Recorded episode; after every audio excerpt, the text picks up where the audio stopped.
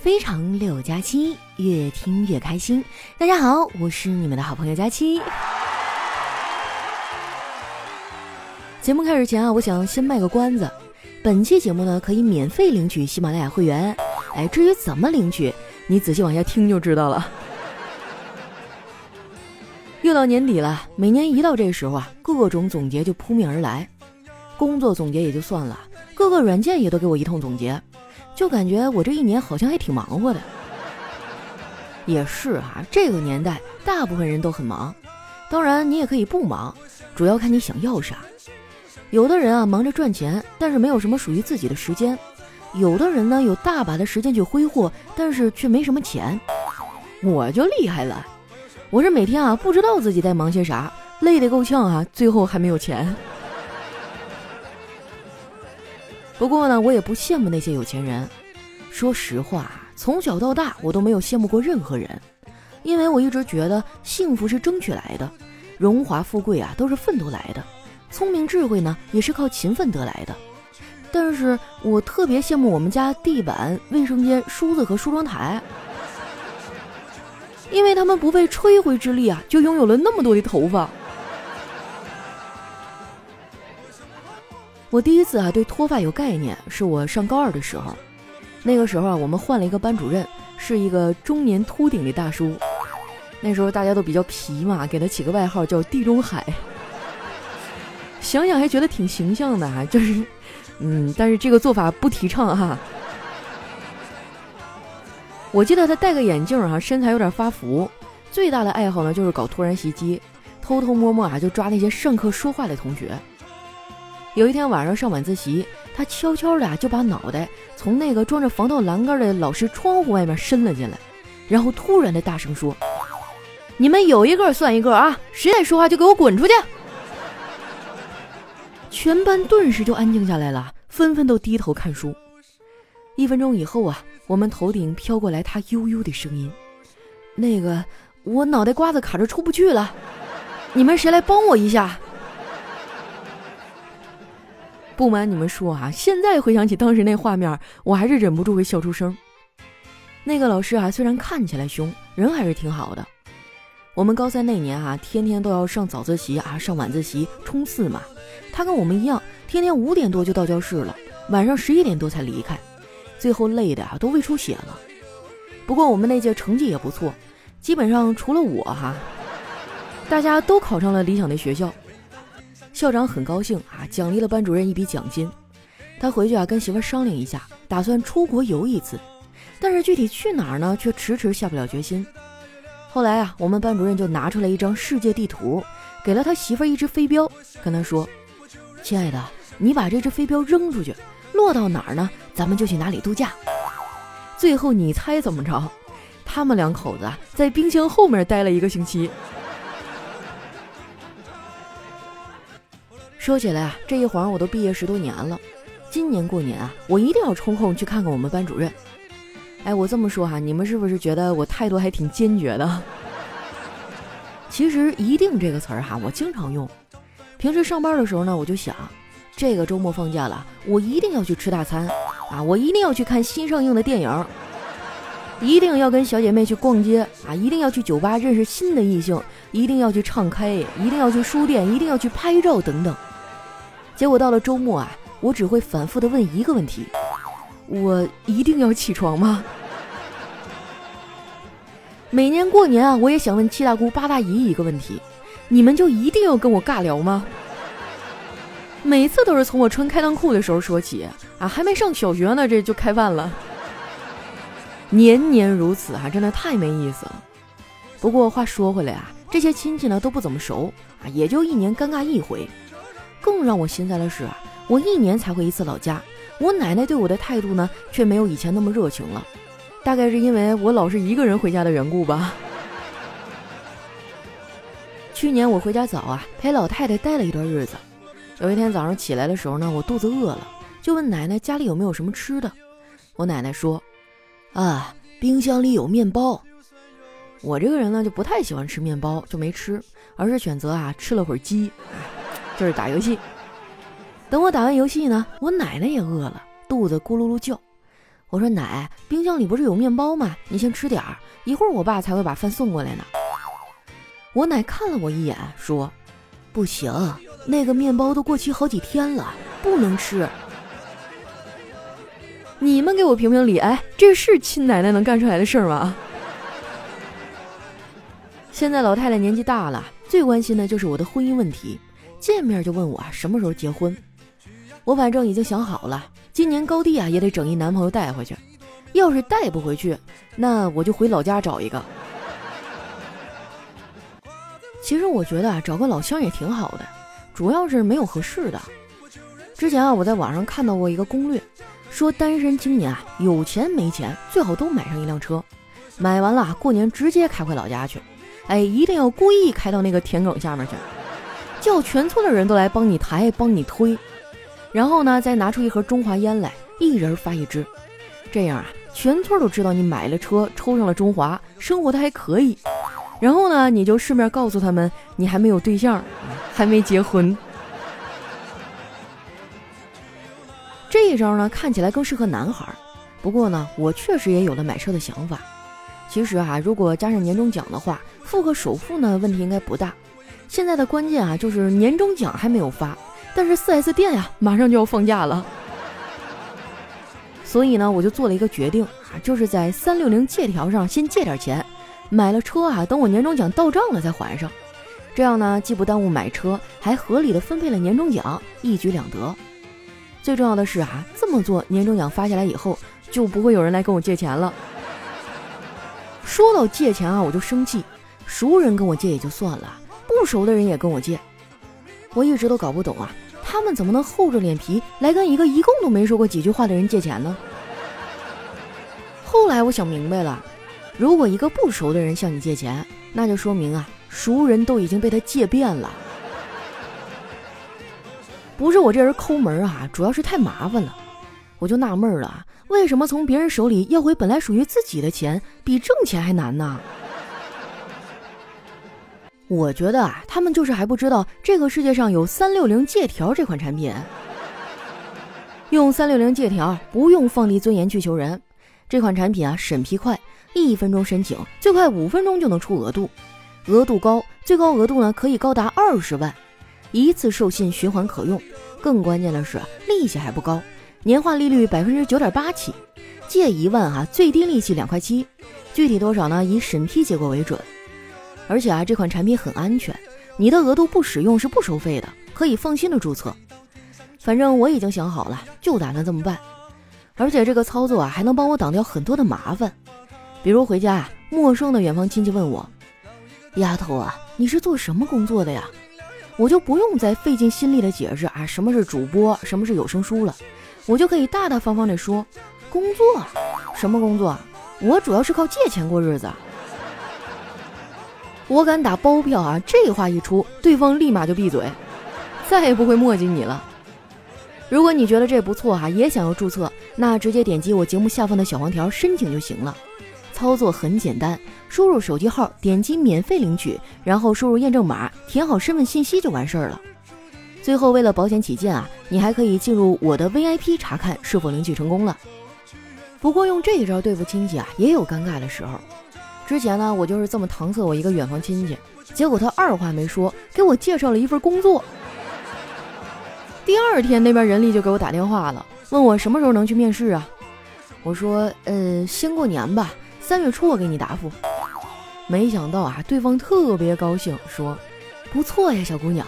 我们售后部啊，就需要你这样的人才。给我介绍工作这人呢，是我一个远房表哥，性格特别好，平时有啥事儿啊，我都愿意找他，基本上呢也没有拒绝我的时候。前段时间啊，我的新小说上线，让他给我提点意见，结果他二话没说，买了我整张专辑。他还经常请我吃饭，前几天啊，我们刚聚了一次，他带着新婚不久的媳妇儿一起来的。我一看气氛挺好啊，就跟服务员要了点酒，敬了他一杯，他很高兴的喝了。然后呢，我又敬了嫂子一杯，我说嫂子，谢谢平时你跟哥对我的照顾，我也敬你一杯。我刚想一饮而尽，就被我表哥给拦下来了。他说：“这杯酒就算了，不能喝，喝酒对宝宝不好。”我说：“啊，对不起啊，哥，原来嫂子有了。表嫂啊，在旁边插嘴说：“哦，不是，我就是他的宝宝。”吃饱喝足以后啊，我们都挺高兴的。我哥搭着我的肩膀说：“老妹儿啊，哥知道你也不容易，这样我多买几个喜马拉雅的会员，支持一下你的新小说吧。”我说：“哥，不用，喜马拉雅会员不用买，你开通一下三六零借条就能免费拿。只要你是三六零金融的新用户，从喜马拉雅的链接点进去注册并且激活，就能获得六个月的喜马拉雅会员呢。”完成首次借贷以后，还可以再领六个月的会员。我表哥一听啊，眼圈当时就红了。老妹儿啊，你怎么知道哥最近手头紧呢？这年底了，用钱的地方多，我也不好意思跟别人开口借，只能打肿脸充胖子。现在好了，我直接用你这个三六零借条就行了，我还能顺便捞个会员支持一下你，多好呀！说完啊，他还伸手抹了抹眼睛。看他那个样子啊，我也觉得挺心酸的。成年以后，人们都默认了你要有调节一切坏情绪的能力，就算前一天很崩溃，第二天也必须得光鲜亮丽的出门上班，展示给外人的永远都是一副积极向上的样子。成年人呐，真的太难了。每次我抱怨生活艰难啊，就会有人跳出来说：“佳期啊，你知足吧，你好歹身体健康，四肢健全，这已经很不错了。”我觉得他们说的挺对的，我应该懂得感恩。昨天晚上吃完饭啊，我们一家人在客厅看电视，看的是一个生活访谈类的节目，里面有一个残疾人啊，真的特别厉害。虽然他没有双臂啊，但是他从来没有放弃过自己。他开始练习用脚做事儿啊，用脚吃饭啊，用脚拎东西，甚至用脚写字儿。看完以后啊，我真的特别佩服他。我说嫂子，你看人家用脚干活，比咱们用手干的都利索。我嫂子听完啊，有点不服气了。你要是这么说，我可不乐意了呀。我也会用脚。我说你可拉倒吧，嫂子，要不你试试看呢？我嫂子听完啊，咚的踹了我哥一脚，说：“去给我倒杯水去。”我想我的听众里啊，应该有很多的男生都已经成家了吧？这眼瞅就要过年了，你们不打算给自己媳妇送点啥吗？我觉得啊，要送就送点实用的，送喜马拉雅会员就挺好。也不用额外花钱，你只需要开通一下三六零借条就可以了。想要的朋友啊，赶紧点击节目下方的小黄条注册吧。如果以后有人再跟你借钱啊，你就把咱们节目链接发给他，让他找三六零借条。这样呢，既不用自己蒙受损失啊，也不伤害双方的颜面，谁也不尴尬，多好。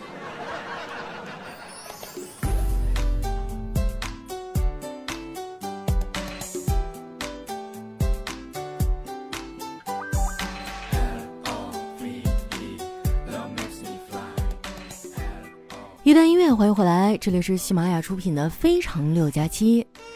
这段时间因为疫情的原因哈，我都不怎么出门了。上一次还是跟我爸去超市采购，囤了好多东西啊，钱包都瘪了。这时候才体会到钱的重要性啊！不知道有多少朋友跟我一样哈，是月光族，这回傻眼了吧？平时没有理财意识，危机来临的时候呢，就没有抗风险的能力。不过还好啊，咱们有三六零借条，还能解一下燃眉之急。点击节目下方的小黄条注册开通就可以了。不过也得提醒你们一句哈，借钱是要还的，量力而行哈。东西呢是个好东西，但是能不能用好啊，还得看你自己。那接下来时间啊，回复一下我们上期的留言。首先这位听众呢叫佳琪开飞机，他说：“地球仍然转，世间依旧变，而我永远爱。”这咋开篇就先来抒情一下是吗？下一位呢叫十五驴 N B U，他说：“佳期啊，我从二零一四年大二就开始听你，真的很喜欢你，你的声音啊，就有点像我大学的线性代数老师。”我的天啊，你一提线性代数哈，我这脑瓜子嗡的一下。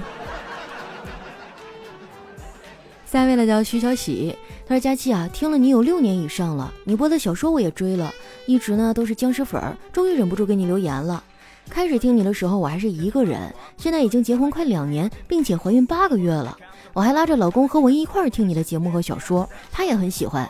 新的一年，希望佳期遇家人，事业顺利，也希望我的家人身体健康，期待着我们的宝宝健康平安的到来。我会一直的支持你哦。哎，我就发现了哈，我的听众哈，听了我的节目以后都是人生顺风顺水儿，找对象、结婚、生娃一气呵成。这怎么到了我这自己身上就不行了呢？借你吉言哈，希望牛年能有好运。下一位呢叫爱做梦的小补丁，他说：“大家齐加油哦！听你不知道几年了，应该也算是老粉了，给你一个隔空的抱抱。希望下次来青岛的时候找我呀，我带你吃海鲜、喝啤酒。”我记得前年哈去过一次青岛，当时好像有个什么电音节，我和丸子我们俩人嘛，就还去海边走了走。我去，本来还想下水玩一会儿，结果那岸边就像下饺子似的，我俩愣是没敢往前凑。青岛真的到了旅游旺季，人特别特别多，不过海鲜还是很好吃的。下一位呢叫一只小宁在爱佳期，他说：“佳期姐姐，我听说我们来到这个世界是自己挑的。”是看过了一生才下定决心来的。当自己感到失落难过的时候，想一想，一切都会好起来的。就像我在喜马拉雅遇到了你，这就是我的小幸运呢。是吗？可是我一想到不留言、不点赞、不打 call 的你们，我都快崩溃了。马上就要年底绩效考核了啊！求求各位给点力，留言、点赞、打 call 一条龙哈，也不费什么时间，充其量也就五秒、十秒的。谢谢大家了哈。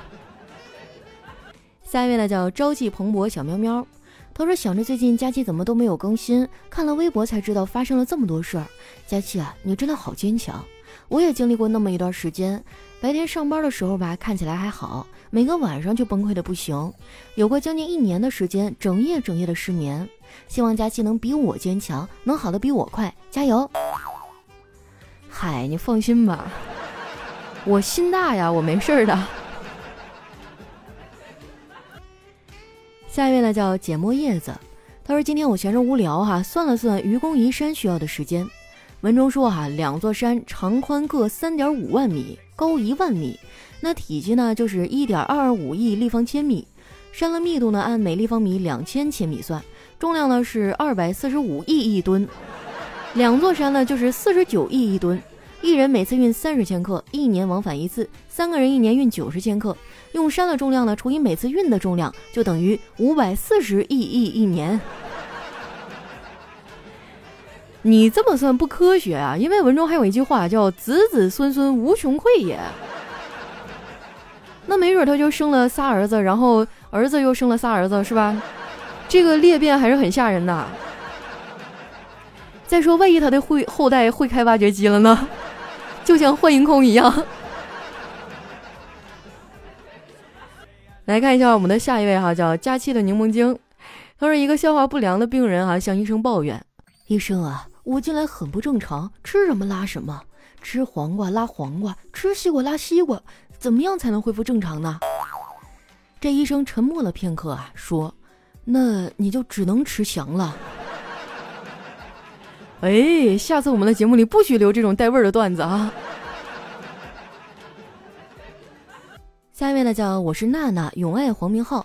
他说明知道史莱姆有毒还去玩它，明知道吃薯片不好却还要吃，明知道喝碳酸饮料不好却还要喝，明知道吃棒棒糖对牙不好却还是想吃，明知道作业写不完就挨打，可是我就不写。你知道你这样算什么吗？就是揍的轻。下一位呢叫佳期别闹我有药，他说今天啊去应聘工作，考官说我们没有什么要求，长得丑的留下。我顿时心灰意冷啊，知道我没有希望了，准备走。这考官啊赶紧跑过来拉住我说：“小姑娘，我们这儿就需要你这样的人才呀。”这也太伤人了。下一位呢叫一只佳期猫，他说我真的服了，微信里某些女孩觉得自己长得好看，隔三差五就发自拍，我真的无语了。你要发你就天天发呀，我愿意看。哎，说到这个哈，我发现那些长得不错的女孩啊，真的很喜欢发自拍，只有像我这种哈才会每天发那些沙雕文案，自以为很搞笑，结果男神看都不看我一眼。下一位呢叫雨桐是女神，她说你与别人的差距在哪儿呢？别人挑灯夜读，你在睡觉；别人熬夜加班，你在睡觉；别人喝酒陪客户，你还在睡觉。这就是别人年纪轻轻就猝死在工作岗位上的原因，而你肤色好、气色好，狂吃不胖。还要加一句哈，就是没有钱。下一位呢叫佳期的小可爱，他说小的时候呢喜欢没事掏下耳朵，有一次不小心哈挖了一个很厚很硬的那个耳屎。拿在手上研究了半天，哈就不太放心，真心的以为这个东西大概是耳朵里的什么配件儿。考虑再三啊，还是把它塞回去了。傻孩子，那玩意儿叫耳残，就是太长时间没掏了。我记得小时候我妈还骗我啊，说小孩吃了那个耳残就会变成哑巴。下一位呢叫佳期的陆墨，他说在车上我问教练。师傅，我开的还可以吗？教练回答说：“什么时候啊？你看到我坐在副驾驶上睡着了，就说明你开的可以了。”隔了不久啊，我又问师傅：“你刚刚睡着了？”教练说：“屁呀，我刚才是被你吓昏过去了。”哎，让我想起我当年考驾照的时候啊，那特别紧张嘛，加上教练的那个车其实也挺破的，那个挡杆儿哈就不太好使。后来我就怕挂不上档啊，就特别用力，结果这么一用力，把那个挡杆给薅下来了。后来那一下午，哈，学员们都放假了。下一位呢，叫独醉笑西风。他说：“唐僧师徒西天取经，有一天啊，唐僧饿了，说：‘悟空，为师饿了，你去换点斋饭吧。’悟空很快就回来了，手里只拿着几根黄瓜。唐僧问：‘这是到哪儿了？’悟空说。”方圆百里都是黄瓜地，我也不知道是哪儿啊。唐僧说：“扶我起来，想必是到了女儿国了。”这你就狭隘了，那除了黄瓜，可能还有别的蔬菜。下面的叫我是一只狗，他说：“为什么边牧那么聪明还当不了警犬呢？”举个例子哈，你说你去咬它，哎，边牧说：“我觉得你可以用抢。”你说，你看我手势行动啊？边牧说：“我觉得现在不是最好的时机。”你说行动，边牧说：“让我想想。”你说谁指挥谁啊？哎，我听说边牧是所有犬类当中智商最高的，反正我是不敢养啊，我怕将来我变成他的奴才。下一位呢叫月夜，他说有一天哈，老婆说：“老公，我生病了，怎么了？”气候温度造成人心焦虑，心情烦躁，抓心挠肝，总觉得看哪儿都不顺眼。老公说：“说人话。”嗯，换季了，想买新衣服。让我想起那首歌哈，简单点，说话的方式简单点。下一位呢，叫佳期家的硬币。他说：“老师啊，为了向学生证明吸烟的害处，特意把从香烟中提取的尼古丁啊放到了虫子身上。不一会儿呢，虫子就死了。老师接着问大家：‘你们看这个实验说明了什么呀？’同学们异口同声地说：‘抽烟不会长虫子。’